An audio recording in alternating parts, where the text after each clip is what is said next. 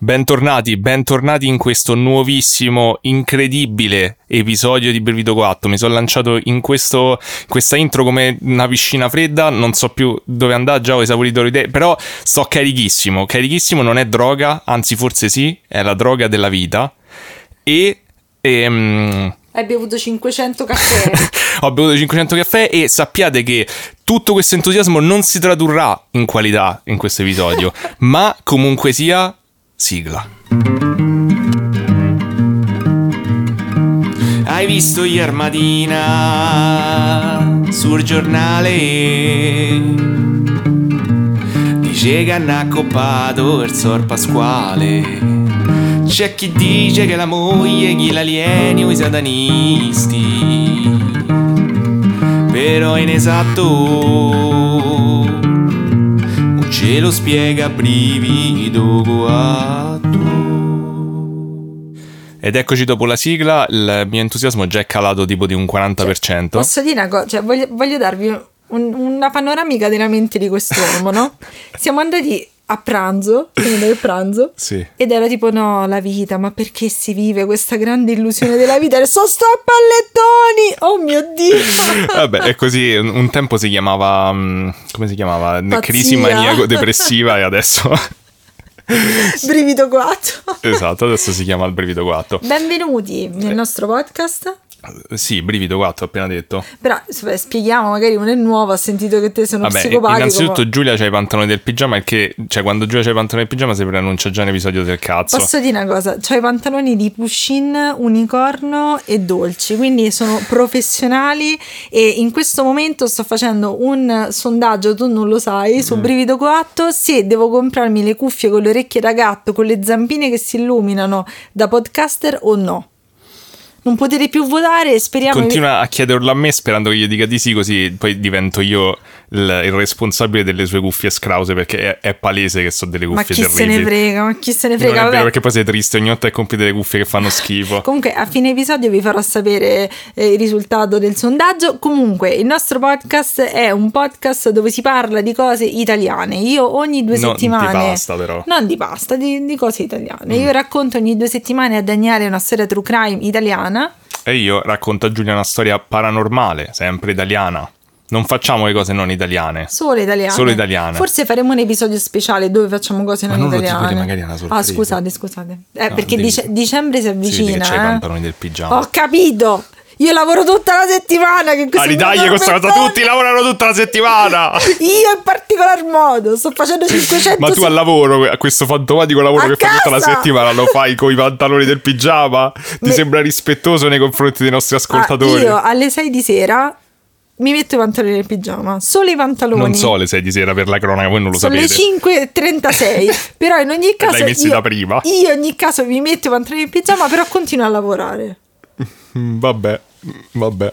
Io sono, sono scocciata di questa La- cosa lasciamo che i nostri ascoltatori decidano se questa cosa è morale o è professionale o no. La mia opinione è che non lo è, però che poi voglio introdurre il fatto che le, le mie amarezze della mia vita Vai, prego, questo è l'angolo dell'amarezza di Giulia. ieri siamo andati da Romiao Cat Bistro con la mia amica Sara ciao Sara che ci ascolta e ah, salutiamo anche Lorenzo che ha- ha- ha- ci ha raccontato che nel museo dove lavora ha scastrato uno scoiattolo mummificato mentre, mentre ci ascoltava. ascoltava lo aggiungiamo alla lista delle cose che le persone fanno mentre ci ascoltano. Esatto, quindi lo salutiamo. Eh, però appunto siamo andati da Romiao Cat Bistro. Io continuo a dire che bella l'idea del cat caffè, ma quei gatti non mi si filano. Io non posso andare in un posto dove i gatti non mi si filano. Perché? Ho capito, ma sei come gli uomini che vogliono tutte le attenzioni delle donne per loro. Senti, al che c'è una ragazza che stavamo là da 40 minuti con questi gatti che, magri che non ci cacavano e questa ragazza ha preso una canna da pesca e ha detto senti io me, me lo attiro sto gatto e no non andava bene sta cosa hanno fatto eh ma questo gatto è nervoso non lo toccare ho capito ma io pago per i gatti fammi toccare sti gatti È, è veramente, cioè, se la rigiri eh, nella mentalità maschile delle- verso le donne, è praticamente Play Lover Academy. Eh, questa cosa. assolutamente sì. Ero fresca, croccante e e golosa e liquida e non mi hanno dato niente sti gatti. E poi comunque dovete sapere che adesso i vicini di Se casa... non sapete che è Play Lover Academy, uno, lasciate perdere, due, comunque in caso sentitevi un paio di episodi fa. Eh, infatti. Vabbè, comunque, e poi oltretutto noi viviamo viviamo, sapete benissimo che viviamo su questo locale che adesso per fortuna ha chiuso per, per la stagione autunnale, ma dall'altra parte viviamo sotto questo, questa Il villa sul Taj Mahal che hanno smesso di rompere i coglioni con i lavori, vi giuro, cioè, Vabbè, sembra, se lo godono sto Taj Mahal. sembra Versailles e eh, dall'altra parte i bimbetti che vi abitano il weekend fanno grandi, grandi feste alla corte di Francia e eh, fino alle tre di, di notte cantano canzoni volgari, vanno a Cantano dormire. in particolare varianti di Mannarino volgari. Non so perché. E poi alle anche, 7. anche un po' comunque un po' di nicchia, insomma. Quindi ci scartavetranno le palle e poi alle 7 del mattino giocano a ping pong. E quindi senti.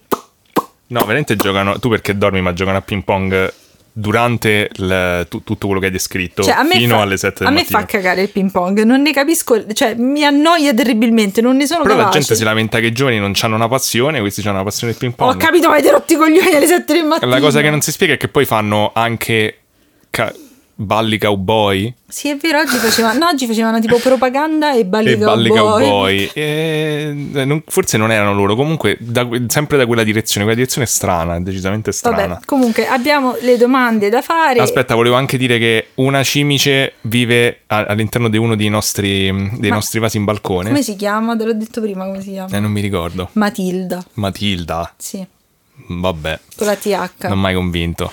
Vabbè, comunque. Eh, no, non pensavo che le cimici vivessero stabili. Cioè, ormai sono tipo una settimana che sta lì. Ma qui fissa. nel mondezzaio ci vive tutto. Ma no, eh, quel vaso è tanto carino. È, è portulaca quella che è cresciuta da sola perché adesso sono diventato anche. Daniele è diventato Luca Sardella. Linea verde è diventato invece che brivido 4. Vabbè. esatto. Vabbè, comunque, la, pri- la- la domanda che, che ci hanno fatto.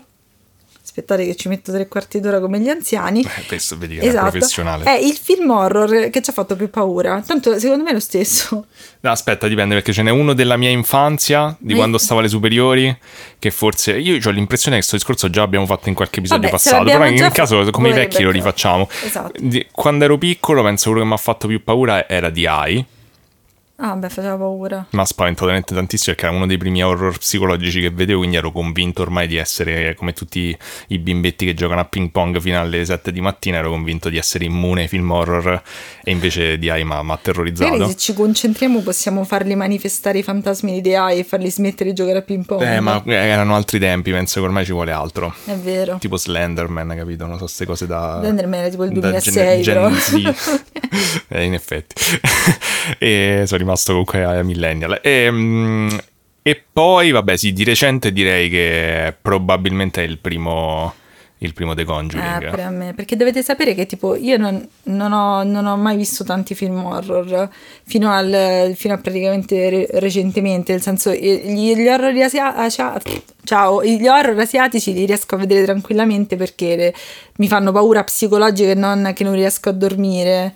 Però ultimamente ne ho visti Perché la paura psicologica non te basta non dormire. No, no, cioè mi, mi- dentro mi sento male, però dormo tranquillamente. Mm. Però ho notato che insomma, cioè, mi affascina come argomento. Infatti, l'altro giorno ho sentito quattro ore e mezzo di documentari sui film horror degli anni Ottanta. Però non, non sono una grande consumatrice. Però la mia saga preferita in assoluto è The Conjuring. Mi piace, a parte A l'ultimo parte le che faceva cacà. E madonna, che merda che era l'ultimo. Vabbè, le The Nun.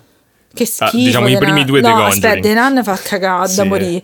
E The Conjuring 3 fa cacarissimo, però il primo, il primo e il secondo Il sono il secondo, bellissimi. E il primo mi, eh, mi svegliavo sempre alle 3 di notte quando appariva la, mm, il demone, il primo, e mi caga in mano. Devo dire pure The Witch comunque mi ha inquietato No, pure parecchio. The Wii- io poi ho un terrore per gli animali parlanti, quindi mi ha fatto, no, pure cosa mi ha fatto paura? Eh, quello con la bambina. Matilda Semitica. No, non ho mai visto Matilda Semitica. No, quello con... Hai capito? Ma, qua, ma che ne so che sei di quello ma The bello, quello bello con la bambina che fa... Ah, mm, Hereditary. È bello ed ereditare. Beh, Hereditary pure è abbastanza intenso. Va bene, penso che abbiamo... E, E da dai. piccola però non dormivo pensando alla pubblicità di It, solo alla pubblicità.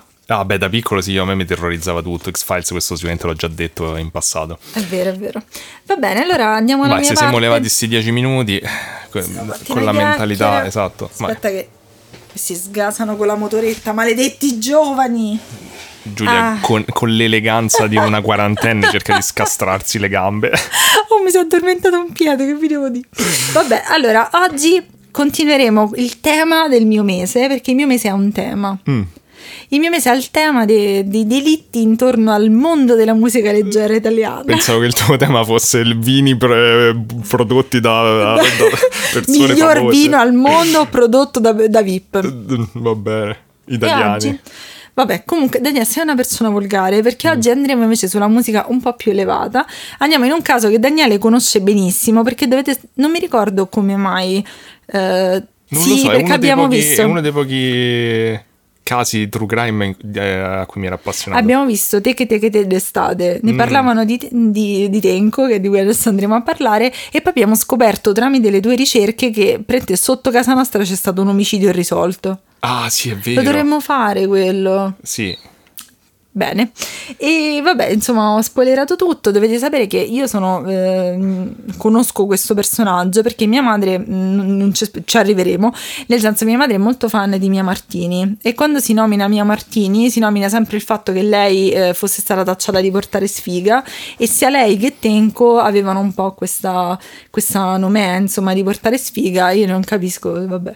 Eh, Hai fatto veramente un inizio anticlimatico. Facciamo finta che non- ancora devi rivelare che cosa stai Allora, facendo. Ma oggi- qual è il caso di, di oggi, Giulia? La morte di Tenco! Oh, ma davvero? E proprio sì. È incredibile. Vi dico la verità. Comunque, se non conoscevate, voi dite, ah vabbè, ma che c'è da dire? Se sapete superficialmente la storia, dici, vabbè, questo è andato a Sanremo, si è ammazzato, sempre per continuare con il climax.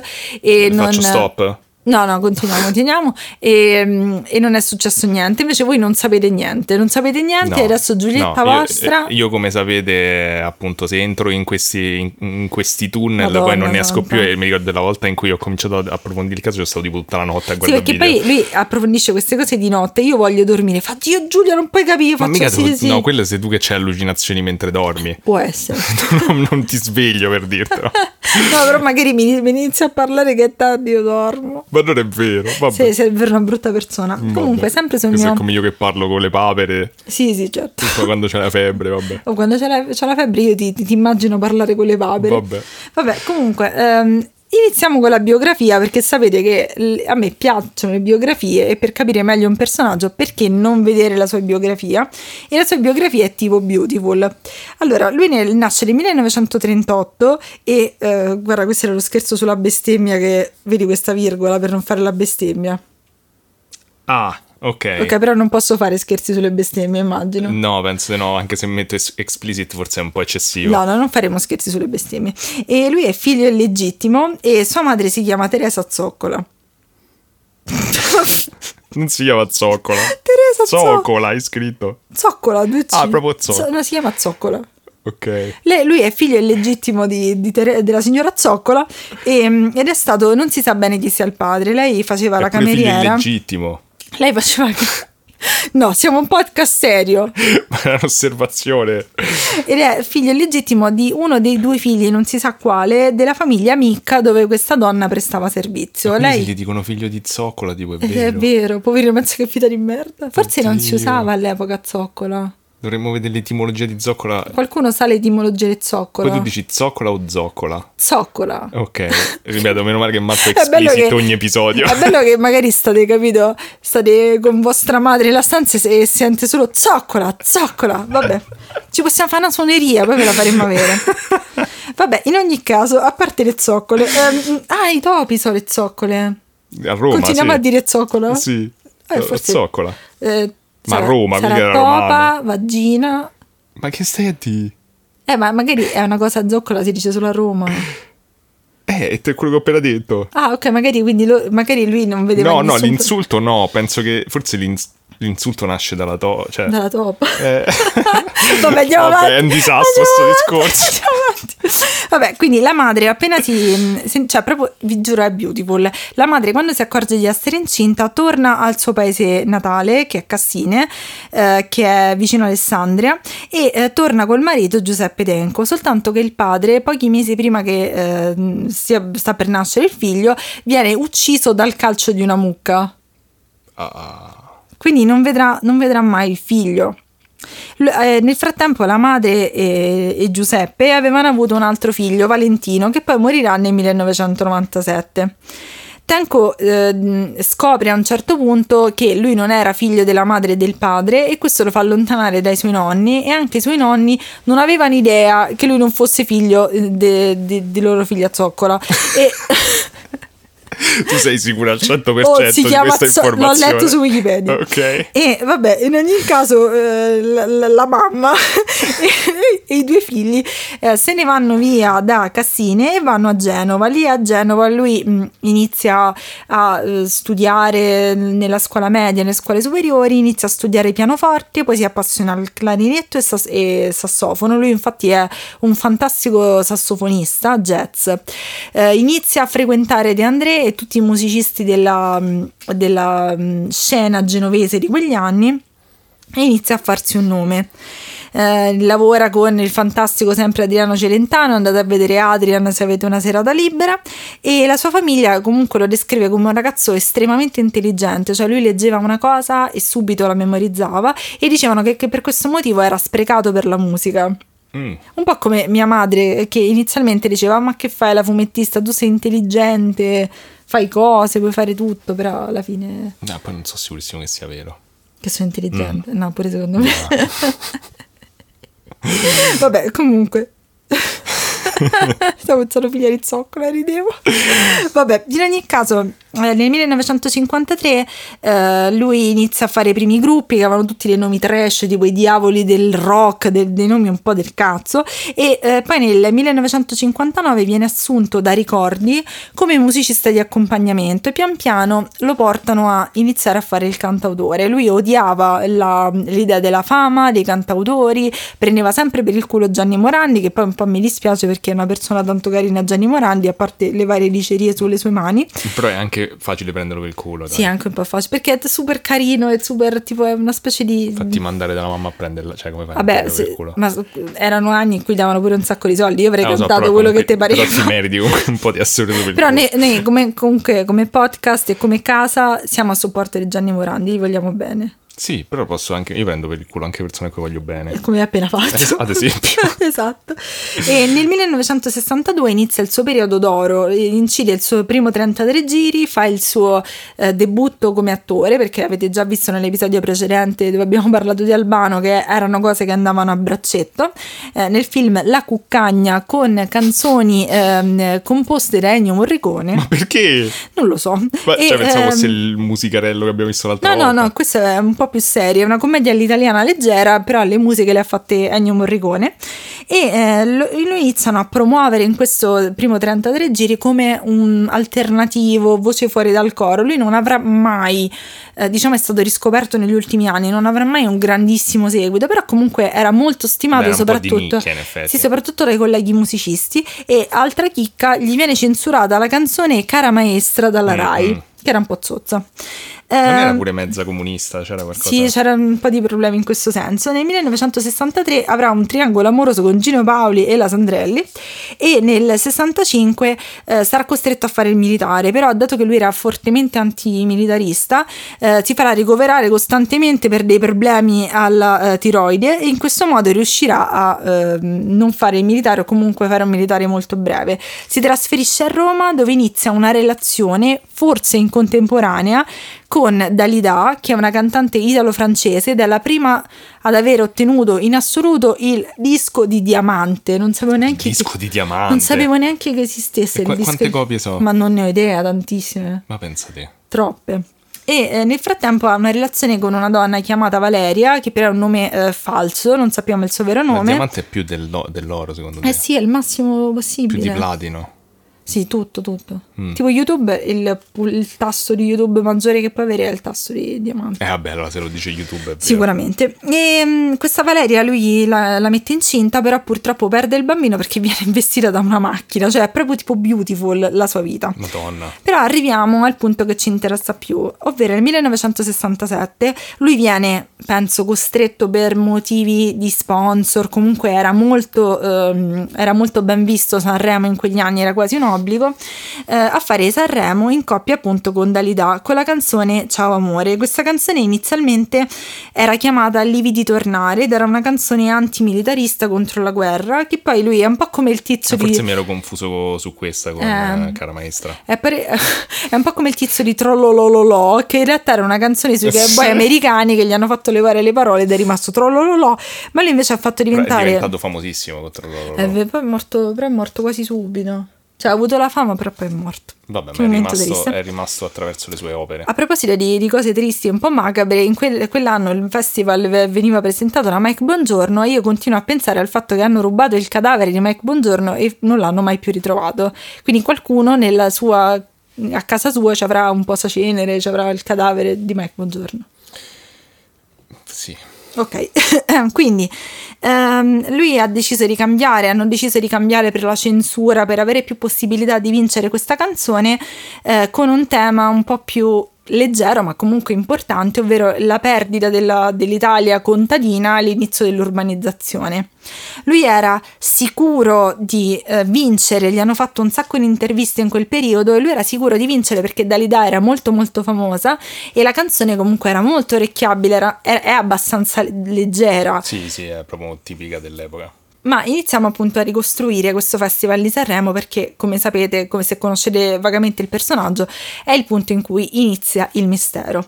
Lui eh, va a questo festival di Sanremo con Dossena, che è un suo producer. Dossena dice che eh, Tenco è andato in treno eh, a Sanremo mentre lui andava in macchina e eh, Tenco, eh, se non sembra che gli abbia detto di portare la sua pistola da Roma fino a Sanremo in macchina, tanto che Dossana viene fermato dai carabinieri e questa pistola comunque non viene, non viene vista e lui la porterà tranquillamente a Tenco, quindi c'è questo fatto della pistola e Tenco gli aveva detto di portarla perché aveva subito due attentati di omicidio, se non sbaglio è stato, hanno cercato di investirlo in macchina Mm, due volte.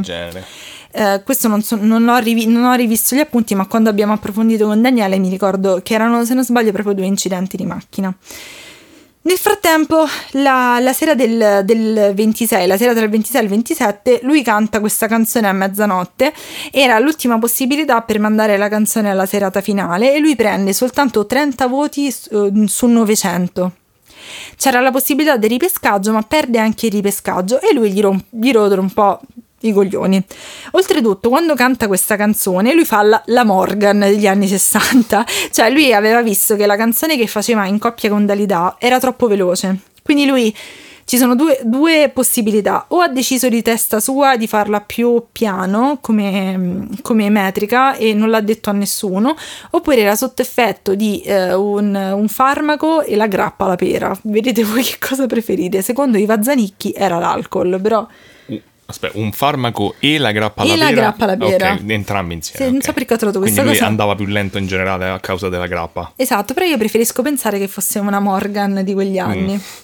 Nel frattempo, eh, dopo aver fatto questa esibizione, la gente lo vede un po' che mh, diciamo che non è proprio contento. Incontra Mike Bongiorno e gli dice: Senti, Mike, questa è l'ultima volta che mi presento al Festival di Sanremo. Ma nessuno gli dà tanto gli dà tanto peso perché comunque è uno che eh, nonostante adesso ci sia arrivato come un personaggio molto oscuro, depresso, in realtà era conosciuto come una persona piena di vita, che amava le donne, amava divertirsi, quindi dicevano vabbè gli roderà un po', però mh, non è così grave, era, era strano quella sera, però nessuno la vede come una cosa così grave, tanto che a un certo punto incontra Dossana in un corridoio e Dossana lo rimprovera perché secondo lui era ubriaco e lui gli dice ma tu come amico prenderesti un proiettile per me?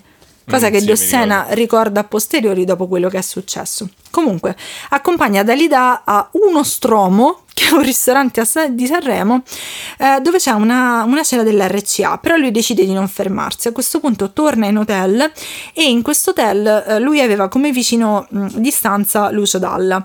Fa due telefonate al capo dell'RCA che non gli risponde, comunque immaginate che il post Sanremo erano le due, le tre di notte, cioè era l'una alle due di notte, diciamo, era abbastanza tardi, e poi fa una mm, telefonata alla fidanzata Valeria, dove però i due parlano di progetti per il futuro.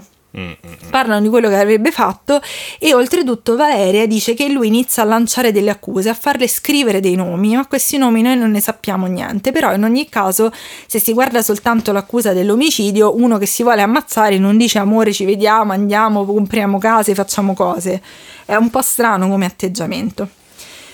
Quindi la, la questione è che Lucio Dalla ci sono vari il ritrovamento del cadavere, quello che è successo è molto nebuloso. Lucio Dalla gli Diciamo dice che, scusa, voglio aggiungere, ti, ti anticipo un attimo, però prima di fare Brevido Coatto ero convinto che questo fosse uno dei rari casi di gestione pessima da parte della polizia italiana. Aspetta, aspetta. Adesso ho capito che probabilmente Sì. era una costante di tutti quelli, i casi che abbiamo fatto fino adesso. Esatto, però ci arriveremo. Diciamo che eh, Lucio Dalla dice di essere stato il primo ad aver trovato Tenco.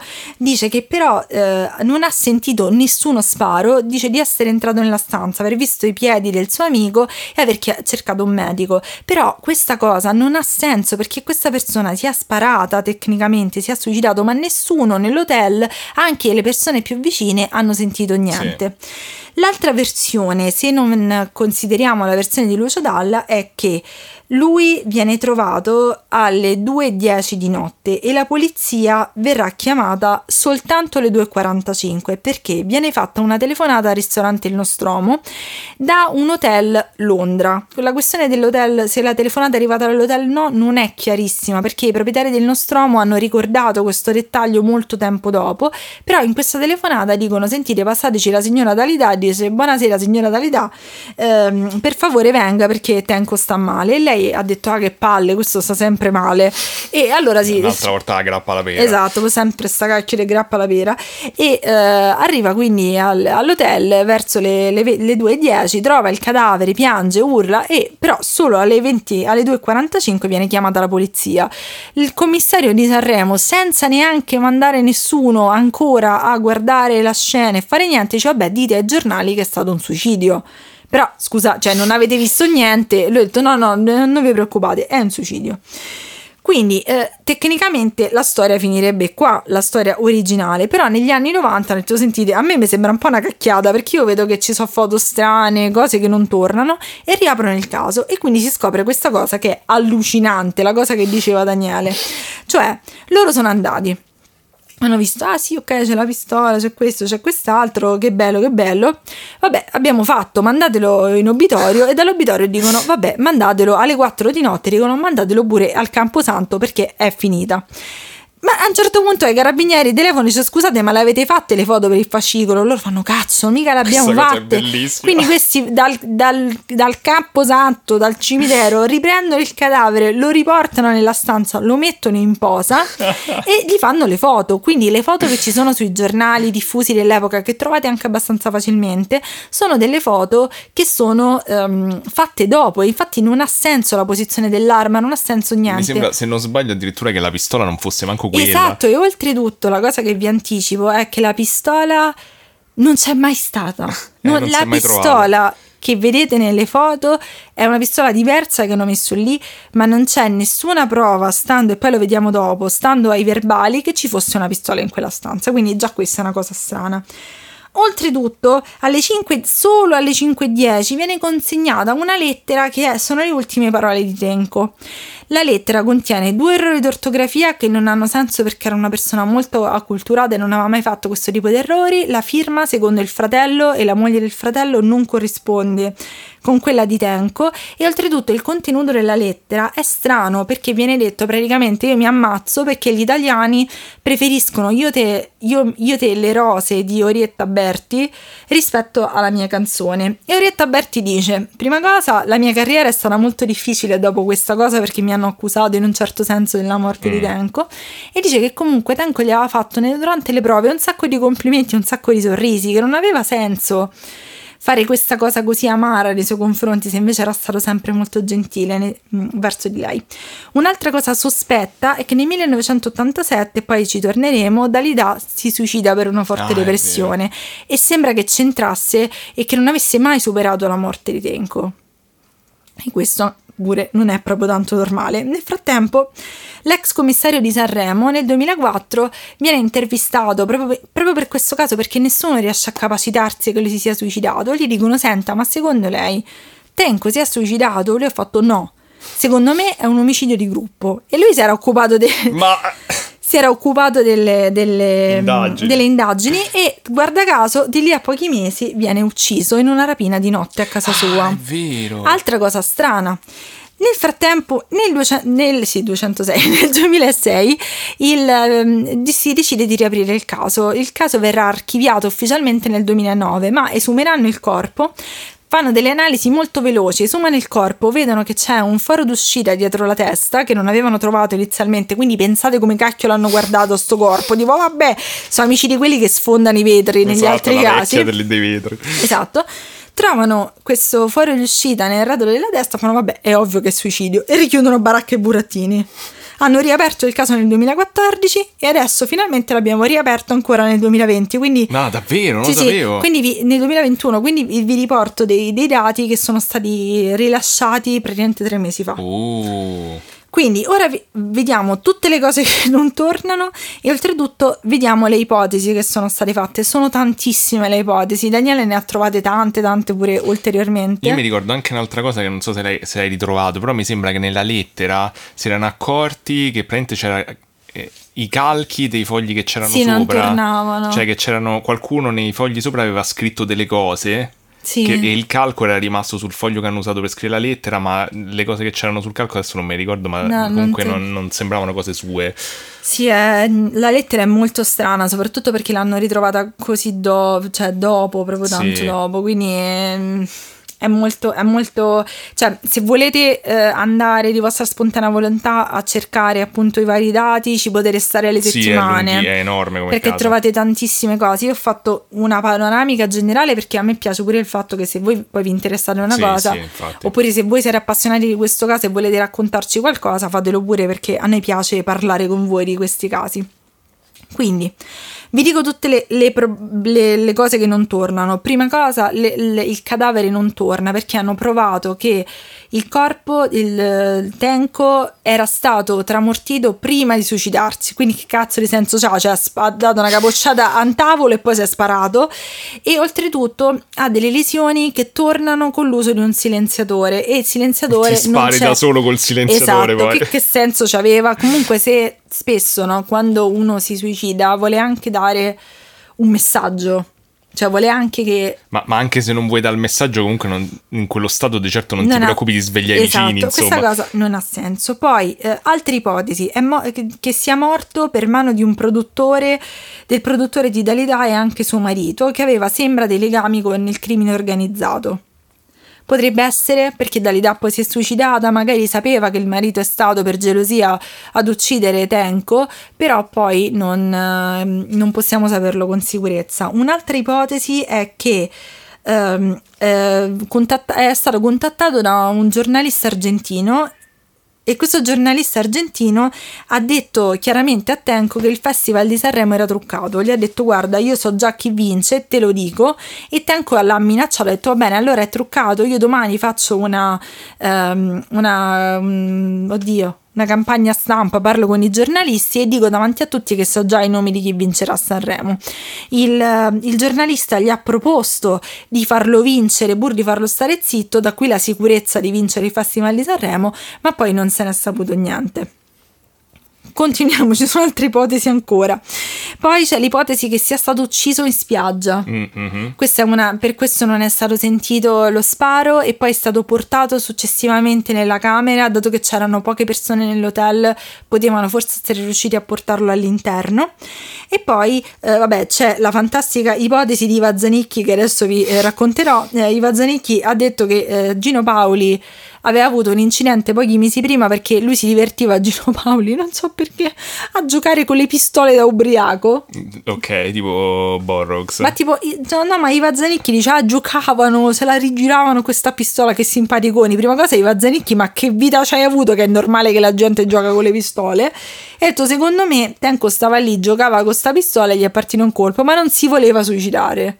Pure Iva Zanicchi ha detto era strano quella sera. Il colpo col silenziatore gli è partito. Eh, e boh. si è prima tramortito col proiettile e poi l'ha ucciso. Sentite, stiamo parlando di Iva Zanicchi che ha fatto la cacca in diretta televisiva, quindi insomma... Cioè, non, eh, però lei, eh, nonostante tutto, dice che si ricorda bene quella sera, si ricorda che lui aveva cantato molto male, eh, che oltretutto il filmato di quella sera è andato perso per anni e anni, è stato ritrovato recentemente, e però anche lei dice che nonostante stesse baloccandosi con le pistole, eh, non si è suicidato secondo lei.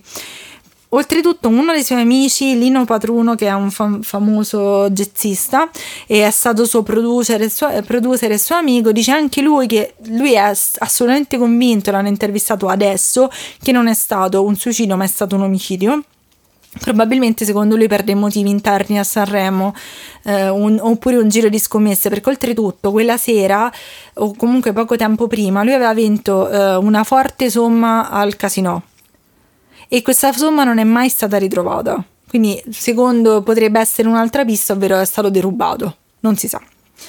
E l'ultima ipotesi che io vi porto oggi è eh, il fatto, l'ipotesi che sarà fatta ora, cioè un giornalista, Ragone, ha fatto una, un'inchiesta giornalistica e ha fatto la richiesta di riaprire il caso perché eh, secondo lui eh, si basa soprattutto sulla questione della pistola, cioè la pistola che è stata usata per ucciderlo non era la sua pistola, se stando ai eh, il proiettile trovato non corrisponde, stando ai vari ehm, alle varie report che sono stati fatti dalla polizia, la pistola non era presente, quindi non era possibile e Ragone stesso dice che non può dire niente, però lui ha un'ipotesi e un nome di una persona che avrebbe potuto ucciderlo, quindi questo l'ha detto a febbraio. Io non so se no. adesso in questo momento c'è stata ci sono state delle rivelazioni, però può essere che con la questione del Covid sono un po' eh, rallentate, che però secondo lui, eh, dando un'occhiata ancora di più alla pistola, si potrebbe sapere chi è. Ha detto che Platinette gli ha chiesto. Oddio, pensavo in... che Platinette l'aveva ucciso. Potrebbe essere. Che Platinette gli ha fatto la domanda diretta, ha detto scusi, non ci faccia nomi, però ci dica chi è stato. Lui ha detto, secondo me è stato per delle questioni private che però c'entrano col Festival di Sanremo, cioè non solo mm. per il Festival di Sanremo, ma per qualcosa di privato. E allora potrebbe, potrebbe essere il marito di Dalida. Potrebbe essere per quello, o potrebbe anche essere appunto per la famosa lista di nomi che è stata mm. lasciata alla fidanzata. E la fidanzata, io non so dove l'ha messa quella lista di nomi, io mi, però. Io mi ricordo che la lettera, comunque un pezzo di quella lista si era ritrovato. Eh. Però era comunque strano perché non c'erano i nomi, appunto, e forse era lì che c'era il discorso della della pressione, cioè avevano trovato forse il calco della lista dei nomi sul foglio sotto, eh, perché, del genere. Esatto, perché sembra che l'abbia lasciata, però appunto se lui è morto il giorno dopo e lui mi lasciava una lista dei nomi, non è che la giravo e ci faceva la lista della spesa. Eh no, immagino di no. Però è, pure lei era stata investita comunque, cioè, capite? Cioè, c'è qualcosa che non sì, va. Io mi ricordo che c'era un'altra teoria, probabilmente un po' estrema, del fatto che lui era invischiato tipo con qualche movimento tipo uh, terroristico di, di, sinistra, quindi tipo le Brigate Rosse o simili, e quindi a un certo punto il sismi italiano lo teneva, eh. ce l'aveva infatti nella lista, e lui aveva tipo dei mm, passaporti falsi o qualcosa, c'era qualcosa del genere, aveva fatto un viaggio sì, che non aveva dichiarato a Cuba sport extra. Cioè, se voi Questo mi mettete. a memoria, la... quindi probabilmente ho detto un sacco di cavolate, però è una cosa del genere. Però capite, rendiamoci conto che tutti fanno la, fam- la famiglia, tipo, forse perché sono stanchi, hanno detto nel 2006, secondo noi è suicidio. Però tutti gli amici dice che Gino Paoli, eh, tutti erano straconvinti e lo conoscevano e dicevano quanto era amato come persona, che non era possibile che avesse fatto una cosa del genere. E se uno fa una ricerca di due minuti, praticamente, cioè, io sono, eh, io sono super convinta che non sia suicidio. Eppure, eh, probabilmente è questo il motivo per cui mi ero così appassionato di questo caso, perché tu cominci a vedere, tipo, dopo dieci minuti fai No, aspetta, ma come fanno questi a dire eh. che è suicidio? Cioè, è, è, uno di quei casi in cui è praticamente inequivocabile che non è ma suicidio. Comunque, degli intervistati, nessuno, nessuno. Io ho visto, una, ho visto, varie trasmissioni, varie cose, nessuno ha detto che è suicidio, nessuno. Cioè, non, ma non è capito tipo quando dici no, non voglio accettare no, che no, si sia suicidato. No, ma non trovi la pistola, non senti lo sparo. Io mi ricordo che hanno fatto anche delle simulazioni in cui hanno no, provato, sono andati sì, nell'hotel, sì, hanno sì, sparato. non ha senso. E, no, e, cioè, si sente tipo da un botto di, di, Quindi, di vabbè, metri. In ogni caso, noi per sicurezza ragazza, eh, faremo un'indagine eh, poi quando metteremo l'episodio su quello che pensate voi. Comunque volevo soltanto dirvi il risultato per adesso del- della mia richiesta delle cuffie. Ah, ok, cioè in diretta. 27 ho bisogno di queste cuffie, 9 risparmia da donna saggia. Mm. Vabbè, vedremo poi, vi farò sapere. Comunque mi dispiace che ogni volta quando ci sono i misteri non so dirvi di più, però se siete appassionati è uscito un libro di questo Ragone che potete appunto acquistare se volete dare un'occhiata a quello che stanno facendo, ma io spero che si sappia presto questo famoso nome che dicono di avere. Beh, magari si risolvesse sto caso perché cioè, anch'io appunto so, so investito nella storia tipo da anni. Ma lui chiaramente ha detto io sono sicuro che è la verità, vediamo che cosa ci dice. Beh, beh, mazza, interessante, Madonna, bello. stanca- Non so come hai fatto a condensare tutta sta roba in così poco tempo. Madonna, mi sono stancata tantissimo. Sei stata io bravissima. lavoro tutta la settimana. Eh, scusa. Vabbè, sei stata bravissima, sta a fare un complimento, ma hai interrotto a metà, non Oh, te lo faccio più. amore. Ah, brava. Grazie. Non, te- non arrivano altri poi, eh? Nonna, io, ma io, tu i complimenti che mi fai, io me li metto qui vicino al cuore sempre. così. Perché sono rari mi tratti male sempre. Sempre, bravissima. I picchi. Esatto. Va bene, eh, poi taglio la parte che hai detto che ti picchio. Ah, sì, sì, sì. Ehm, va bene, e Ah, la seconda domanda, facilissima. Perché Daniele odia così tanto il CICAP? Beh, ehm, lo vedremo anche in questo episodio perché odio così tanto il CICAP. Innanzitutto questa domanda viene proprio dall'episodio precedente in cui ho fatto un complimento al CICAP, E anche se. Giulia ha sbagliato ha detto fai complimenti, un complimento ho fatto al CICAP, mo non Ecco, si vedi, allargamo. Daniele dà, Daniele toglie. Esatto. Subito. e, i- e vedremo che in questo episodio già eh, comunque sia ritornerò sulla, sulla mia vecchia strada, sul, sul vecchio seminato. E perché odio così tanto il CICAP? No, in realtà non lo odio, però eh, pe- incarna per me un certo tipo di, mh, di testardaggine che io trovo molto poco scientifica, eh, cioè questa, qu- questo scetticismo a priori, cioè mh, eh, in generale io ho già deciso che questa cosa non può essere vera, ora devo dimostrare perché. E, e questa cosa, cioè, tipo, ad esempio, nel caso che vedremo oggi, secondo me è proprio palese. In altri casi, pure, cioè, il CICAP, secondo me, prende delle cantonate molto superficiali su un sacco di cose perché ha già deciso che delle cose non, eh, non possono essere reali e quindi si tratta di screditarle. Per me, questo è un atteggiamento molto poco scientifico. L'atteggiamento scientifico dovrebbe essere non so che cosa sta succedendo e non salto a conclusioni fino a che non ho abbastanza elementi, però ho comunque sia il dovere di fare un'indagine intellettualmente onesta, cosa che secondo me nella maggior parte dei casi del CICAP non succede. E quindi que- questa è la motivazione reale. E poi perché mi fa ridere comunque prendere in fa ridere. C'è pure la maglietta che ci hanno fatto i ricamini. Comunque volevo dire due cose prima. Prima cosa, mi scusatemi, abbiamo un sacco di eh, gatto coatto, cane coatto, pesce coatto, oltretutto da fare, però è un periodo che non abbiamo tempo manco di andare in bagno. Giulia lavora tutta la settimana. Tutta la settimana e, e poi vi volevo ringraziare perché sono arrivati delle nuove recensioni su iTunes eh, su Apple Podcast quindi se volete dare una mano al podcast mi raccomando da- fateci una, lasciateci un commentino lasciateci qualcosa soprattutto su iTunes perché così la gente vede che siamo fighissimi e ehm, E che succede? E c'è altra gente ci ascolta. Condividete, Esatto. visto che, che vi piacciamo, volete condividere questa meravigliosità di podcast con altre persone, quindi spacciatelo in giro. poi ripeto noi non ci guadagniamo niente Vabbè, ci guadagniamo la, la eh gloria. no l'amicizia la, Come il tizio di simpatia Trollololò. esatto Forse lui ci ha guadagnato qualcosa. no ci ha guadagnato ci ha dai beh schiattato speriamo di non fare Vabbè, ma noi stiamo a fare fine. sto podcast solo in attesa di monetizzare. Appena arriviamo a un numero Come faremo abbastanza, a mon- vendiamo tutto tipo la Microsoft. E poi sentite tipo Julia and Daniel. Esatto, che Ah. tipo è tutta pubblicità. Se no, facciamo un podcast che è tipo 90 minuti di pubblicità e poi 10 Esatto. minuti. No, ma noi verremo, verremo scoperti da... Sì, assolutamente. Da Fedez. Sì, Sì, sì. eh, cominceremo a fare uno di quei podcast all'italiana, di quelli di varietà, dove in realtà sono semplicemente video YouTube che poi l'audio prendono e mettono e fanno il podcast. Vabbè, comunque io allora io mi metto, mi appoggio un attimo al divano e ti ascolto. Ah, così, che- madonna. Ah, ma che mangiamo stasera? Oh, che mangiamo stasera? Eh, ah, fame. Eh, non lo so, ma non... non- non- Vabbè. Mm. Io penso che voglio mangiare. Ok, eh, mo Giulia sta... Si è, si è accomodata, quindi io posso finalmente parlare del tempo perché fa veramente caldo Che palle, non oggi. è vero che fa caldo! Dai, fa caldo! Non fa caldo! Beh, per essere settembre comunque sia fa abbastanza caldo. Eh, per fortuna non potete vedere la faccia di Giulia in questo momento. Comunque, mm, Ma fa caldo dentro casa nostra! mm, vabbè, sì, sì. Ok, allora prendo i miei appunti e sono pronto.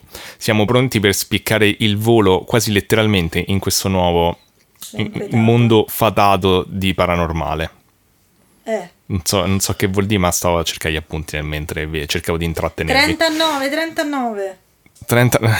Vabbè, tanto, cioè, vabbè, ok. Compratele ste cuffie. Ma tu me le devi andare a comprare perché stanno vicino a dove devi andare domani. E dammi i soldi e te li vado a comprare. Tiè. Ma guarda te, ok. Eh. Allora, Oh, ah, madonna. non devi guardare... Oh, ma guardo. mannaggia, oh. Porca miseria. Mi devo mettere davanti, devo fare, non lo so. Oh, allora... Uno cerca, fa tutta una cosa per cercare di creare una suspense, si crea una narrativa, una cosa, te arrivi e guardi, tu, oh, ma che è sta roba? Ho capito, non usi i colori fluo, io guardo. Eh, eh, ho capito, io non riguardo i tuoi, i, i tuoi appunti che sono incomprensibili perché sono scritti a mano. Vabbè, allora, andiamo oggi a parlare di nuovo di alieni, sì, ba- basta con la storiella di Alieni, UFO, cazzo, alieni com'è? Eh, vabbè, sì. Sì, vado a parlare di alieni. Adesso ormai ha rovinato qualunque cosa con questo slogan. Non posso manco fare un po' di suspense e dire il fenomeno ufologico, no? Alieni. Vabbè. Va bene. Eh, però andiamo a parlare di un caso, secondo me, molto interessante. Un altro di quei casi che, cioè, secondo me dovrebbe essere tipo super eclatante nella storia dell'ufologia italiana, e forse lo è, ma che io non si sa come non avevo, non avevo mai sentito nominare fino ad oggi, praticamente. Ci sono capitato per caso. E non è un caso di contattismo, ma mh, invece è un caso di avvistamento. In realtà credo che ne abbiamo fatti pochi di avvistamenti, forse solo cecconi, perché la maggior parte abbiamo fatto contattisti Eh, sì, sì, sì. che in qualche modo proliferano nel nostro territorio nazionale. Mazza che ricercatezza. Grazie. Allora, dove ci troviamo? Ci troviamo il- a Firenze il 27 ottobre del 1954. Ok, e Giorgio Batini, che praticamente è il giornalista, insomma, un, non so se è il caporedattore, ma comunque un giornalista del- della Nazione, che è un giornale che all'epoca era famoso, oggi non credo esista più, e praticamente è, è tempestato da giorni di telefonate eh, che parlano di avvistamenti UFO sopra Firenze. Ah, E tanto che lui dice a un certo punto cominciava a riceverne a centinaia. e mm, che mi dicevano guarda tipo stanno arrivando da Prato questa squadriglia di UFO ora, ora arriverà su Firenze esatto era un periodo in cui praticamente non pare che c'era accento toscano. Per cui Beh, sono molto prego, conosciuta. Ti prego, no, no, non fare l'accento toscano. Se no perdiamo tu- tutti gli ascoltatori che abbiamo eh, col- guadagnato col sudore della fronte. E, mm, non solo quelli toscani. e beh, mi hai fatto perdere il punto. Scusa, Ok. squadriglia. Questa sbadiglia pure, regà, cioè, ma vi rendete conto? Cioè, ma io...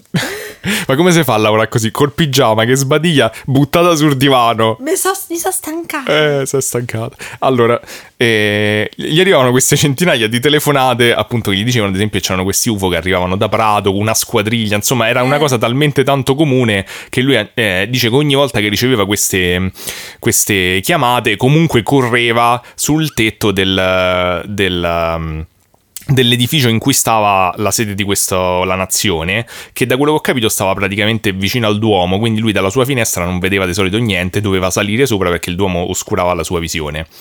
E mm, praticamente il 27 ottobre del 54, come dicevo, verso l'ora di pranzo, probabilmente Giorgio Badini stava lì col suo lampredotto. Eh?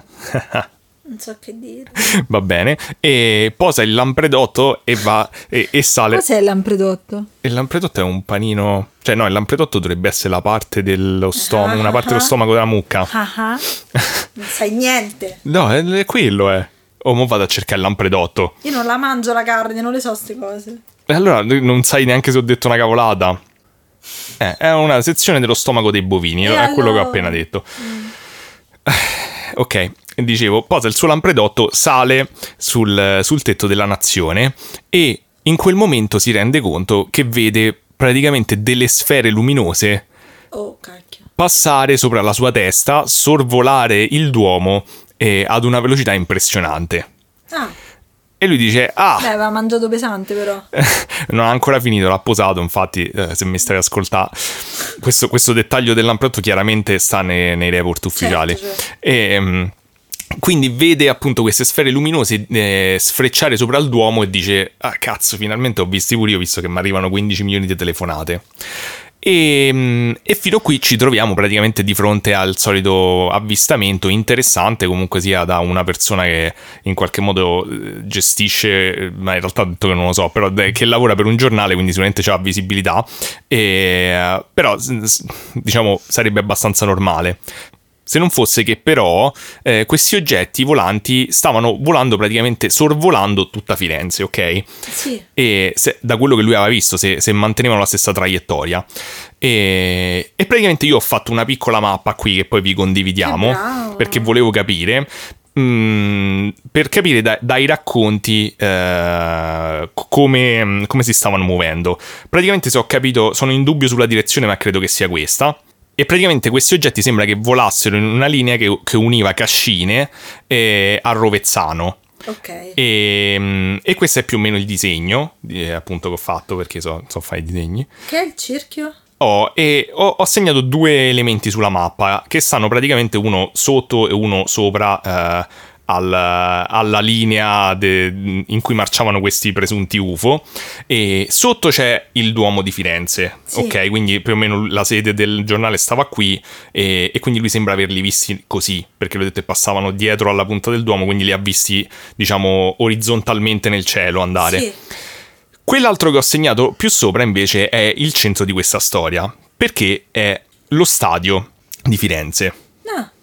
Nel, nello stadio di Firenze, praticamente in quel momento si stava.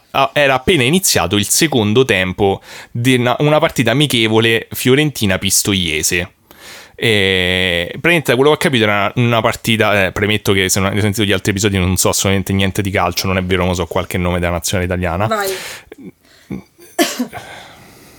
ok, andiamo avanti. ho dimenticato, ho, ho mentito. Complimenti.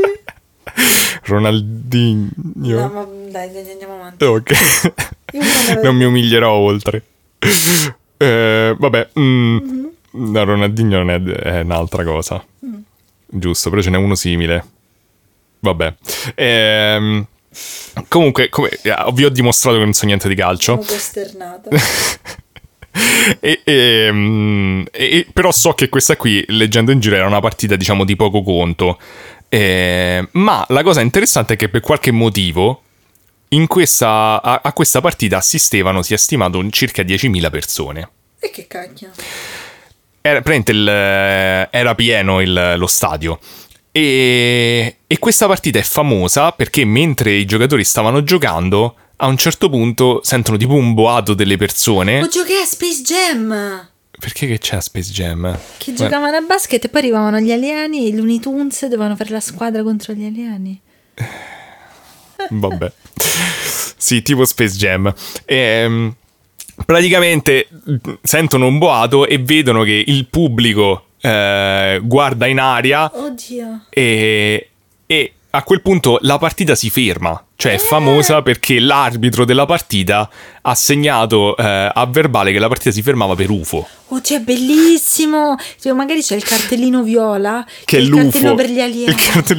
Praticamente mh, mm, tutti alzano lo sguardo verso il cielo e vedono questi oggetti volanti fermi sopra lo Oddio, stadio. Speggiamo. Tipo per 15 minuti da quello che ho capito, Oddio. cioè comunque un sacco di tempo. E peccato che, appunto, essendo una partita secondaria, non, era, non veniva ripresa in televisione, se no sarebbe stato perfetto. E, e invece, però c'erano comunque, cioè, a, a, questo avvistamento ci sono stati eh, come spettatori più di cioè, 10.000 persone stimate, tra cui i giocatori, e gli arbitri, e, appunto, tipo i cronisti. Porca miseria, un botto di gente. Eh, esatto. E e praticamente tra appunto gli spettatori c'erano varie persone che sono appunto abbastanza famose, eh, come il calciatore Ardico Magnini, che da quello che ho capito era molto famoso. Come si chiama? Ardico Magnini. Ardico di nome? Ardico. Ardico. Ardico. Ardico. Sì. Mm. E, e, poi tipo Romano Tucci e Ronaldo Lomi, mh, credo che siano tutti dei giocatori, ovviamente non lo so. Se Romolo. Sa- Romolo Tucci. Romolo. Sì. Romolo. Ho detto un'altra cosa. Sì, ma non c'è uno che ha un nome normale. Vabbè, Romolo. E perché Ero tutti, a Roma. Perché Romolo. tutti i calciatori si chiamano Ronaldo? Ma che, che ne so, ma hai detto che Ronaldinho non c'è? C'è. Eh, Però era allora. vent'anni fa. Eh, vabbè. eh. Ok, vabbè, continuiamo. E comunque, mh, appunto, comunque sia anche dei calciatori, tipo questo Ardico Magnini, che all'epoca, da quello che ho capito, era abbastanza famoso perché ha giocato, credo, a un certo punto con la nazionale pure, eh, hanno assistito a questo fenomeno. Ok. E mh, ci sono eh, anche delle- de- dei video dell'epoca dell'Istituto Luce che parlano di questa Davvero? roba, sì, che eh, sono stati mh, mandati in onda durante uno speciale di Voyager, vi faccio vedere un pezzetto. Oh, Quindi addirittura Voyager ne ha parlato anche se erano Eh. tipo 10 minuti. TVB. Giacobo, ti amo. Vieni a casa nostra. Tutta la città ne parla. Sentiamo cosa ne pensa il professor Righini, direttore dell'osservatorio astrofisico di Arcetri. Tutti hanno visto cadere questi fiocchi, ma poiché in generale non si vede con gli occhi ma si vede col cervello, hanno pensato a trattarsi di grossi oggetti naviganti a quote molto elevate. Sì, Tuttavia, vabbè. non sono pochi quelli che la pensano diversamente. Da parte loro i giornali ci danno sotto. Firenze è divisa in due partiti, quelli che li hanno visti e quelli che non ci credono. Fra i primi ci siamo anche noi e siamo in grado di provarvelo. Attenzione, cosa sia non sappiamo dirlo, ma certo qualcosa è, ed è già qualcosa. Comunque noi stiamo allerta e se ci capiterà un marziano ve lo faremo vedere. Ma che cazzo, ma che fiocchi di neve? Allora, hanno parlato di questa cosa dei fiocchi che ancora non ho nominato. Perché eh, è una parte succosa del racconto, però innanzitutto è bellissimo comunque sempre la voce dell'Istituto Luce, fa sempre ridere. Sì, è bellissimo. E, mm, praticamente, prima di parlare di questa cosa dei fiocchi, volevo parlare del fatto che eh, la BBC addirittura ha fatto uno speciale su questa storia nel 2014. Ammazza. Ed è andata a ripescare eh, praticamente questi, que- eh, le persone, i testimoni, in particolare i giocatori di calcio, per chiedergli che cosa avevano effettivamente visto.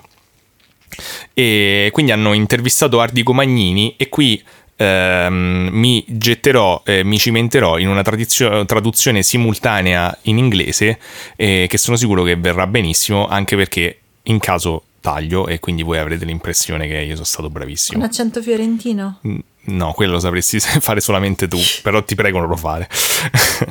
Quindi um, Ardico Magnini ad esempio dice mi ricordo tutto dall'A alla Z. Ehm, era qualcosa che aveva la forma di un uovo e si muoveva lento lento lento. Eh, tutti guardavano in alto e, mm, e c'era una sorta di, di glitter, di, di sbrilluccichio che scendeva dal cielo, eh, uno sbrilluccichio argentato.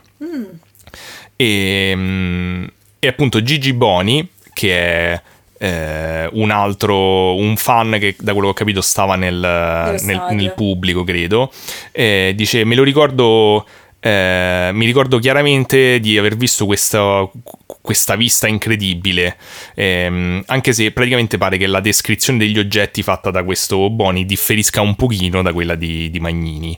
Dice mm, si muovevano molto velocemente e, e poi si fermavano.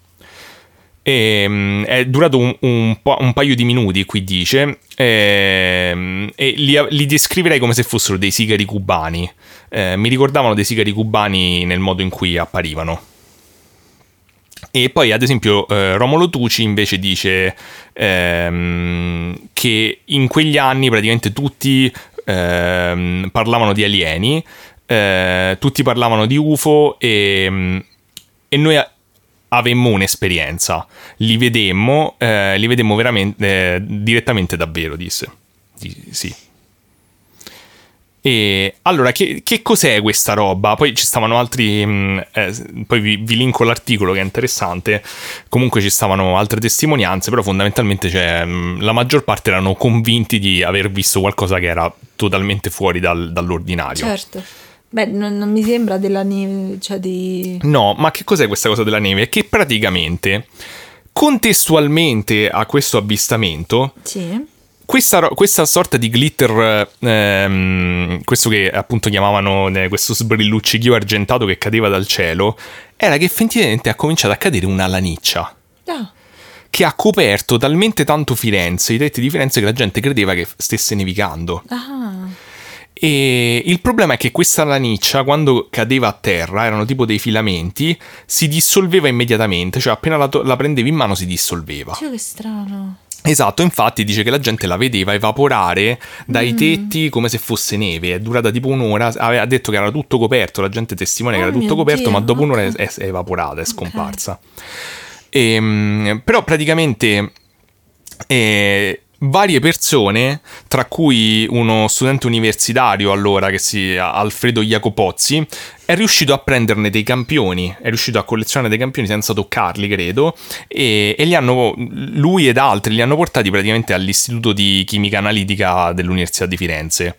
E lì c'era il professor Giovanni Canneri, che praticamente è- è- sembra stimato professore di chimica dell'Università di Firenze, che fece un'analisi e, e praticamente con- concluse che si trattava di una sostanza a struttura fibrosa e composta prevalentemente da vetro borosilicico. E quindi la cosa interessante è che questa roba è stata analizzata, cioè non, non è- non appariva come un qualcosa di fuori dal mondo, anche perché eh, cioè, la gente si aspetta che quando vengono analizzati questi materiali, tipo se scopre non si sa cosa, ma credo che alla fine è difficile capire, dalla stru- anche se fosse un, un qualcosa di alieno, cioè comunque ci avrebbe la struttura, una struttura atomica di qualcosa che conosciamo, cioè è difficile vedere delle cose, penso... mh, eh, poi se c'è qualcuno Sì, che è poi- più esperto tipo di chimica dei materiali mi può smentire, però ho questa impressione che è, è difficile trovare una struttura che dice ok questa è aliena sicuro. Sì, sì, penso anch'io. Comunque, ehm, a questo punto, anni dopo, il CICAP ha fatto ok, ci pensiamo noi. Mo vi diciamo che è successo. Diteci.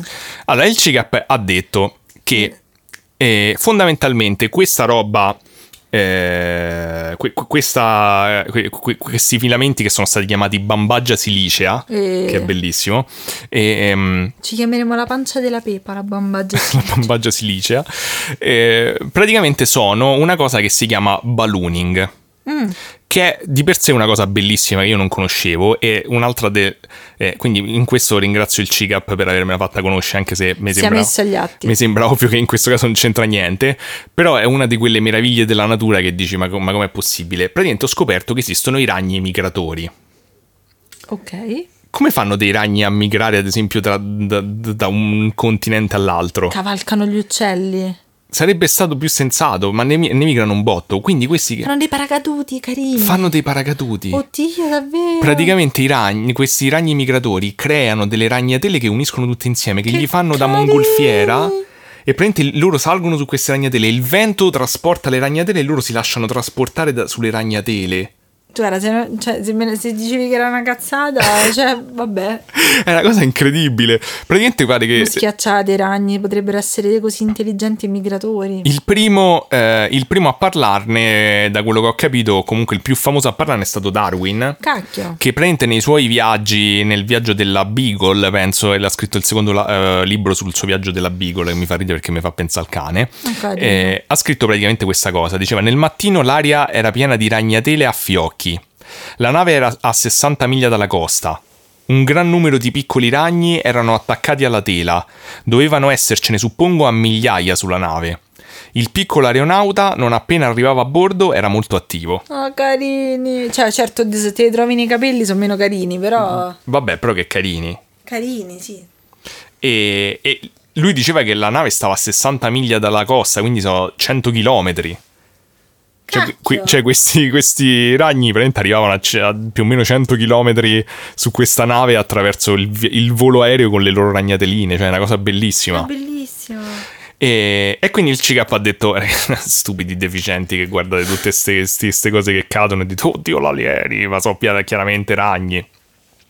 E, e poi hanno detto che praticamente hanno fatto tipo st'indagine. Eh, metto gli atti a Giulia sta al cellulare Oh, mentre. mi stanno a scrivere cose di lavoro perché io lavoro Eh, tutta la ma settimana, hai detto solo la settimana- eh, sì. Eh, il CICAP ha fatto le sue indagini e ha scoperto che praticamente c'era una, una portaerei americana attraccata alle coste non si sa che, che tanto c'è sempre una portaerei americana Sempre, attraccata alle sempre, coste. pure quindi- adesso qua. Esatto. Ehm, che- e quindi praticamente diceva che avevano fatto mh, dei caccia americani, avevano fatto delle esercitazioni con le chaff, che sono praticamente le granate che che fanno una sorta di bagliori elettromagnetici che poi a volte tirano, cioè credo che tirano fuori anche delle, delle sostanze simili a Scusa, queste. hanno fatto esplodere i ragni con le granate? N- no, non ho capito se il, il CIGAP sostiene che sono due fenomeni Cioè, se- separati. Allora, i ragni con le loro mongolfiere sono, sono attaccati alla porta aerei, sono arrivati e poi No, no, no, no, no, no. No, allora quello, quello che io ho capito è non ho capito se sono due teorie distinte, hanno detto comunque è sicuramente una delle due, però io Quindi quello, ci buttano tutto e dicono vabbè si spiega. io quello che avevo capito era che ci- il, il fenomeno delle, mh, della lovatta che cadeva dal cielo erano le ragnatele. In più ci stavano praticamente gli americani che stavano facendo questi test con le, con le chaff dagli aerei eh, per- che servono appunto per ehm, confondere i missili guida e, i- e i radar e queste si manifestano come dei bagliori nel cielo che le persone hanno semplicemente scambiato come UFO che volavano. Sempre, ci possono sempre stare gli americani a fare cose strane, cioè non so. Non ho capito perché poi comunque le ciaffe in effetti producono anche un tipo di, di filamenti che ha un po' le caratteristiche descritte da queste persone, quindi potrebbe anche essere che, Solo quello. che poi hanno detto oppure è solo quello, però cioè nel senso se dici ho risolto la cosa è o sono i ragni o è quell'altro. Sembri alle medie quando facevo fisica, ci buttavo tutto in mezzo. Comunque, la cosa interessante è che eh, il CIGAP, da quello che ho capito, continua a sostenere questa cosa dei ragni e ov- ovunque cercate questa cosa dei ragni come assodata, ma io non capisco come, come possano continuare a dire che sono i ragni perché le ragnatele sono chiaramente una proteina e cioè l'analisi l'hanno fatta, non era una proteina e, e quindi di che stiamo a parlare? Cioè si capisce dall'analisi se era, se era una tela di ragno Mm, oppure no, magari sì, era un'altra sì. cosa, ma non era una tela di ragno. Ehm, e qui arriviamo a una cosa molto interessante. Sì, Perché è tutto interessante. sì, ma una cosa che mi ha colpito particolarmente di questa Dimmi. vicenda.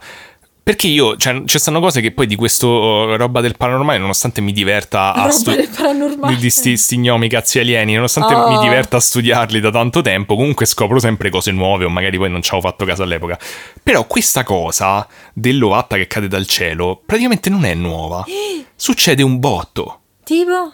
Succede un botto in un sacco di casi strani. Tanto è vero che appunto questa cosa della bambagia silicea, eh, il termine è stato coniato in questo caso, eh, però poi è stato riutilizzato un sacco di volte. Davvero? Sì, e in inglese c'è un termine apposta che si chiama angel hair, cioè tipo i angel hair, tipo i capelli di, di angelo, tipo i capellini, sì. Perché anche in italiano dicono capelli d'angelo perché erano molto fini. Eh, pure la pasta si chiama così. Esatto, tipo i capelli d'angelo, sì. I capellini. Volevo far vedere a tutti che sono. Sei intelligenti. ferrata di pasta in quanto italiana, bravo. Esatto. E mm, praticamente sembra che questo fenomeno sia un botto diffuso in concomitanza con gli avvistamenti UFO. Davvero? E volevo chiedertelo, infatti. Ma la cosa più assurda è che non leggere. No, non leggo. Stavo, stavo guardando là perché mi sto grattando la Ok. testa. La, la cosa più assurda è che praticamente è eh, legato anche alle apparizioni mariane. Eh, Il che continua ad avvalorare un po' la mia tesi che questa linea di confine tra tutte queste cose sembra non esserci in qualche modo tra sti fenomeni. Cacchio. E, e se ci pensate è anche strano inventarsi che tipo, cioè quando appare Maria cominciano a accadere queste cose e quando appaiono gli UFO cominciano a accadere Vabbè, queste Angel cose. Air, se ti appare la Madonna c'ha senso. Eh, che cosa? Angel Air, se ti appare la Madonna c'ha senso. Eh, Madonna. Vabbè! Non Vabbè. è una battuta. Mhm. Mm. E me ne vado. Vabbè, eh, vabbè, no, in effetti c'hai anche un po' ragione perché mi pare che la prima volta che l'hanno chiamati così in inglese è perché dei bambini durante un'apparizione della Madonna dicevano stanno cadendo anche i capelli degli angeli, tipo. Ah. Vabbè, sì, dai, facciamo solo perché mi ha detto che non era una battuta, ma secondo me lo era e poi hai seri- finto di no. Serissimo. Vabbè, comunque eh, sembra ehm, che, che sia abbastanza provato che nei... È abbastanza provato vuol dire che Wikipedia ha la nota, eh, io non ci ho cliccato sopra, eh, però ehm, sembra che, s- che ci siano appunto de- delle prove che questi mh, qu- qu- sostanze simili a questa descritta siano cadute ad esempio nel famoso nel fa- famoso evento di Norimberga, quello di cui abbiamo parlato durante quando abbiamo parlato de- della Madonnina, Sì. e, e anche durante il famoso miracolo del sole di Fatima. Ah, oddio che ansia. E, mh, però praticamente ehm, sembra che il- l'evento più famoso sia un certo di Oloron, Ol- Oloron, non so, tipo francese, Loran, Mm. forse? Come è scritto? Mm, Oloron, non lo so. E nel 1952 Ok. il 17 ottobre, quindi già interessante perché è tipo due anni prima e cioè Eh, lo stesso lo mese. stesso mese, sì. E, e questo diciamo che dava un po' di... utilizzavano questa cosa, ho visto molto spesso per dare credito alla cosa dei ragni perché veramente migrano in tipo settembre-novembre, una cosa del genere. Ah, non lo sapevo. Adesso avrò paura da settembre a novembre. Però comunque, mh, vabbè. Ehm, E, praticamente in questo evento sono successe delle cose abbastanza assurde. C'è stato un avvistamento UFO con dei sigari e tipo delle sfere luminose Oh, che si cacchio, muovevano ok. così. E, mh, e praticamente durante questa cosa ecco, è, è caduto ovunque eh, questa sostanza, Sì. è caduta que- questi capelli d'angelo sono caduti su tutta la città, tanto che appunto pensavano che stesse nevicando di nuovo, e, però in quel caso eh, sembrava diversa rispetto a quella fiorentina perché non sono riusciti in nessun modo ad analizzarla, perché Analizzarla. appena la toccavano si disintegrava e addirittura varie persone dice che hanno provato a metterla tipo dentro a, delle- a dei barattoli per conservarla così e se- quando andavano lì non c'era più niente. Mm. E, mm, però appunto mi ha colpito il fatto che sta cosa Eh, ricorre. ricorre tantissimo in Dio. casi diversi, cioè di, cose- di fenomeni che tecnicamente per la maggior parte, cioè per, per il paranormale sono separati, tipo appunto le apparizioni mariane oppure l'ufologia, eccetera. E ho scoperto che addirittura questa cosa dei capelli d'angelo fa parte di uno dei, del credo dei reiliani. Davvero? Sì, che poi magari un giorno tratteremo. Eh, che poi vorrei che tu li trattassi. Cioè, in Italia ci stanno un sacco. Vediamo, vediamo. Comunque, eh, i Raeliani, per chi non l'ha mai sentito nominare, sono fondamentalmente una religione ufologica Sì. basata sull'ufo- sull'ufologia, fondata da un tizio francese, Che tipo negli anni erano, 70. che erano stuntman di karate, se non sbaglio. Sì, una cosa del genere. E vabbè, adesso senza che vi sto a dire mm, eh, il credo che è una cosa lunga, comunque credono fondamentalmente che ci siano de- una razza di alieni, gli Elohim, alla, Ah, alla sì. History Channel, che hanno creato l'umanità e che... mm, noi siamo un, loro prodotto e praticamente loro eh, sostengono che, questa, che questi capelli d'angelo compaiano ai, ai loro raduni, ai raduni dei raeliani e che sono un segno della manifestazione di questi Elohim. Davvero? Sì, Io ricordo solo che le donne non hanno il reggiseno. sì, poi il- eh, i israeliani sono fissati col fatto di- della, della sperimentazione sessuale, quindi immagino che sia parte di questo. Bene. E, mh, comunque, appunto, mi ha, mi ha stupito questa cosa. eh, ci stanno varie interpretazioni di, questa, di, queste- di questi capelli d'angelo. eh, appunto, le ragnatele hanno detto, le granate chaff. Altri hanno detto che è fondamentalmente tipo una sorta di ehm, carica elettrostatica nell'aria che fa raggrumare la polvere sospesa nell'aria e poi la, la fa cadere. eh, altre cose del genere. E poi ci stanno anche le, le interpretazioni degli ufologi. Eh, in particolare c'è questa che dice che. Praticamente questi capelli d'angelo sono il prodotto dell'utilizzo da parte degli UFO dei campi gravitazionali che eh, causerebbero praticamente la, ehm, eh, la reazione de- degli atomi pesanti tra di loro e, e che produ- questa cosa producerebbe una sorta di precipitato eh, che però poi dis- mh, scomparirebbe eh, a mano a mano che la ionizzazione eh, si mh, eh, insomma eh, sparisce e ho detto questa cosa apposta perché essendo mio padre ehm, Eh, chiediamo a tuo padre. essendo mio padre proprio il, ca- il suo campo di studi e le, le onde gravitazionali e la gravitazione eh, volevo dirgli papà c'ha senso sta cosa la risposta ma immagino però comunque Ma- sì ci ho provato Ma lo potevi, chi- lo potevi chiamare? no tanto poi me lo dice su Telegram dopo che ha sentito Ah, il il, il podcast. Dice- e poi Comunque, mamma, suppongo di fai- no." Mamma, mi fai la lasagna? esatto.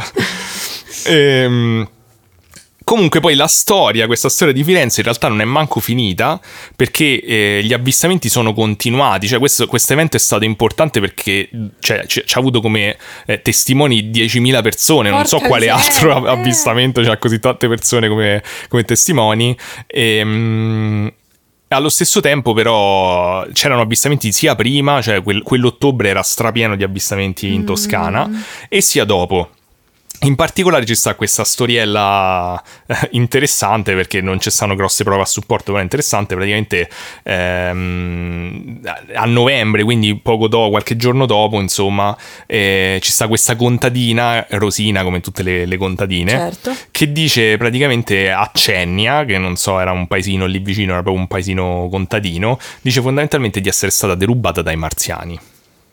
Perché all'epoca poi era sicuro che erano i marziani, non so sì, erano perché. solo marziani. Erano solo marziani. E dice che praticamente stava, mh, era il primo novembre, quindi stava eh, andando in chiesa e aveva preso un, ma- un, mazzo di garofani da portare in chiesa per il giorno dei morti mm. e, e, stava attraversando il bosco e poi dice che nel bosco ha, ha visto un disco volante piccolo e uscire degli omini eh? Con, dei, con, i denti perfetti, ha detto, con i sorri- che so, super sorridenti. Sono ladri! Super sorridenti, che hanno cominciato praticamente a ridere, ha detto super gentili però. Ma sono ladri! Eh, però hanno cominciato a, a, ridere e le hanno rubato i fiori. Ma e stronzi. poi le hanno rubato una calza che lei stava portando perché cioè, si doveva mettere le calze per entrare in chiesa. Gli alieni feticisti? No, una sola. Una sola. Non mezzi, indossata mezzi però. feticisti. Però dice che, dice che, praticamente lei, eh, parole testuali del racconto, eh, gli diceva tipo io serve calze, io serve calze, gli e ripeteva. gli dice, no, no, lei diceva agli ah. alieni così perché, non so, pensava ah. che forse ah. capissero meglio l'italiano. Loro ridevano. Loro ridevano, dice che facevano liu liu liu liu liu liu liu liu Regà, questo è quello che c'è scritto. E, e poi dice: Quindi, dopo, dopo, queste risate di liu liu liu, eh, hanno deciso di salire sul loro discolante e se ne sono andati. Lei a quel punto è corsa indietro per parlare con quelli del, del paese e dirgli cosa era successo penso potete facilmente immaginare da voi la reazione delle persone. Sì, non ti preoccupare, Rosina. esatto, dice che lei continuava a dire a questi alieni: Guardate, che il parroco non mi fa entrare se non mi date la calza. Però questi alieni continuavano, non gli interessava. E, e comunque dice che mh, mm, praticamente il, eh, Giorgio, Batti, eh, Giorgio, Batini, il giornalista della Nazione, quello che ha assistito pure lui all'UFO che sorvolava ehm, il Duomo prima di arrivare allo stadio, eh, dice che è andato ad intervistare questa signora, appunto, è lui che racconta questa storia che, così come l'ho raccontata io. E mm, e dice che nei giorni successivi è andato a parlare con i contadini del, del, paese che gli dicevano che il paese si era riempito di generali, credo. Eh? E lui dice: Ma che vuol dire? E poi ha capito dopo che intendevano che si era riempito tipo di pezzi grossi dell'aeronautica, cioè ah. tipo di, di, militari che erano andati nel bosco a verificare sta cosa, qualunque cosa fosse stata. Quindi un minimo di credibilità sembra che qualcuno gliel'aveva data. È come mia nonna che definiva tuo padre un professorone altissimo. esatto, non era mio padre, erano altri, però sì. No, no, tuo, Anche padre, mio padre, okay. tuo padre era un professorone altissimo. E beh, vediamo se il professorone altissimo poi ci sa illuminare sui campi gradazionali degli UFO. E, e niente, quindi mh, mm, direi che, che, ci fermiamo qui perché poi la, la, storia continua. Però mi ha, mi, ha, mi ha, sorpreso il fatto che. Eh, cioè, appunto, c'è cioè, un caso dove c'hai 10.000 spettatori, di, cioè proprio gli UFO nello stadio, dove, con lo stadio pieno. Cioè, ma che? Ma quando altro succede una cosa del genere? E, e, appunto, cioè, ad oggi non ci stanno, secondo me, spiegazioni. Cioè, continua, ci, ci stanno vari elementi che ricorrono in questa storia degli avvistamenti UFO. Uno è il fatto che in qualche modo sembra che ognuno abbia un'esperienza soggettiva. Cioè tutti vedono qualcosa, ma poi quando sì. lo raccontano, questa cosa succede spesso. In questi casi ognuno racconta una sì, cosa sì, diversa. È vero, è vero. E non si capisce se è perché ognuno registra qualcosa di estremamente anomalo come diverso, cioè una cosa diversa, o se perché effettivamente queste esperienze non sono oggettive e in qualche modo sono soggettive. Mm. Perché appunto quello ha detto che ha visto i sigari, l'altro dice che ha visto l'uovo. Mm è davvero strana sta cosa perché non è appunto solo questo caso, ma tante mm. volte succede che persone presenti ad un avvistamento tutte vedano mm. qualcosa, ma ognuno definis- lo, lo, racconti in maniera diversa dall'altra. Che è una cosa peculiare, e, e, ovviamente la prima cosa che pensi è che quindi è una cosa falsa, però mi sembra troppo una costante spesso le descrizioni sono molto dettagliate, quindi questo pure è strano. Mm. E, e, poi di nuovo ci stanno queste spiegazioni sicure degli scettici come il CIGAP che onestamente mi lasciano un po' perplesso. Cioè non, cioè que- È un po' troppo semplice. Dai. C'è sempre questo fatto di screditare costantemente la, la, capacità di osservazione delle persone e dire che puoi scambiare un bagliore nel cielo come un UFO a forma di uovo che si ferma per due minuti sopra lo stadio. Boh, boh visto da 10.000 so. persone, 10.000 persone tutte stupide che vedono eh, i bagliori. Dai, cioè, troppo... cioè poi non so, non abbiamo intervistato tutte 10.000 persone, magari altri pensano che non hanno visto niente. Però è troppo però, di parte, dai. Però comunque cioè, mi sembra veramente davvero a un certo punto percepisco questo atteggiamento da parte di queste persone che si definiscono scettiche, che appunto mi sembrano più, cioè, semplicemente un po' ingenue dall'altra parte, cioè questa cosa di oddio, cioè non può essere possibile, ragni a posto si sono ragni, però cioè, Boh, è stato la- smentito dall'analisi, cioè almeno dammi un'altra spiegazione. Eh, mi sembra prendere la prima cosa e dire sì sì Esatto, quello. cioè sembra una cosa del genere, non c'è un'indagine seria, mh, poi per carità tante cose sono chiaramente false, insomma, però ci stanno questi casi che secondo me sono più complicati e meriterebbero comunque più approfondimento. Eh, sì, infatti. Purtroppo anche all'epoca appunto la stampa è saltata a conclusioni sui marziani. E... Eh, ma era pure il periodo, eh. Sì, e c'era comunque veramente un boom del- dell'ufologia all'epoca e questa cosa de- dei marziani, quindi insomma non mi sorprende. Però, beh, comunque non credevo che sul territorio nazionale ci fossero tutti Eh, questi casi cavolo. ufologici importanti poi alla fine, tra il caso amicizia e questo, Vedi, che c'è, impariamo, notorietà. impariamo anche noi cose nuove ogni giorno. Eh sì, sì, assolutamente. Madonna, pensavo ci avessimo messo poco, invece un'ora e mezza. Eh, io pure ho parlato pure veloce, ma niente. Vabbè, l'amore a ricena, per fortuna. Sì, vabbè. E niente, mo, finalmente tutta la mia energia si è dissipata. Volete sapere il racconto. risultato delle cuffie? Dai, parliamo del risultato delle cuffie. Aspetta, che mi chiedono cose di lavoro perché, come ben sapete, io lavoro ogni giorno. Che caldo. Quindi mi stai a fare incazzare, me ne vado, eh. Guarda, vi devo, vi devo dire questa cosa, ma mi metti fretta. La gente non Oh. sta qua a aspettare te che... Allora, ora ti dico 45, ho bisogno di queste cuffie, 12 risparmia donna saggia. Prendiamo delle persone a caso. Miss Waldorf mi dice donna saggia. Mm. Sembra una ragazza che sa quello che dice. Alfabeta mi dice pure lei, anche sembra una ragazza molto saggia. Guarda che bella foto profilo che c'ha. Mi dice così. Why Willow mi dice hai bisogno di queste cuffie. Che carino il disegno che c'ha come avatar. E poi Roberta California, Robert Ca- California, Margherita, dice ho bisogno di queste cuffie. Anche lei è bellissimo, Eh, guarda che carino, che è Dolly Parton. Ha letto solamente la parte che gli ha votato a favore, Certo, no? certo. Faccio notare. No, tu hai detto di no. sì, sì, sì, non è vero. Anche Andrea, un bel, un bel disegno come avatar, dice che ho bisogno di queste cuffie. Vabbè, mi sembra che hai deciso. Dammi i soldi e domani te le vado a comprare. non tiro niente. Va bene. E, e niente, fai, fai una conclusione. Ho parlato per mezz'ora, mo te sei rilassata. Mo investi Ah. le energie che hai recuperato in questa finale. Bene, attenti ai ragni che scendono dal cielo. Gli alieni sono mezzi felicisti.